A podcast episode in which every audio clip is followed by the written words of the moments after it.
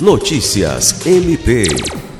O Ministério Público do Estado do Acre participou nesta sexta-feira vinte, no Colégio Militar Tiradentes, em Rio Branco, do vigésimo terceiro ano de implantação do Programa Educacional de Resistências às Drogas e Violência em escolas, com cerca de cento e noventa e seis mil crianças e adolescentes capacitados em todo o estado.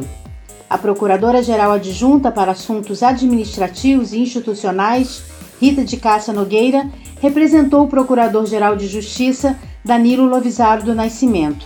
A Polícia Militar do Estado do Acre iniciou as atividades em mil novecentos e noventa e nove e o programa consiste em trabalhar a conscientização de crianças e adolescentes no tocante aos malefícios oriundos do uso e abuso de drogas ilícitas.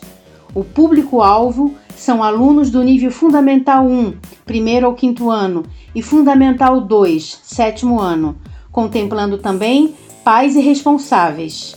O elo entre poder público, escola e família são fundamentais para o fortalecimento e concretização do programa.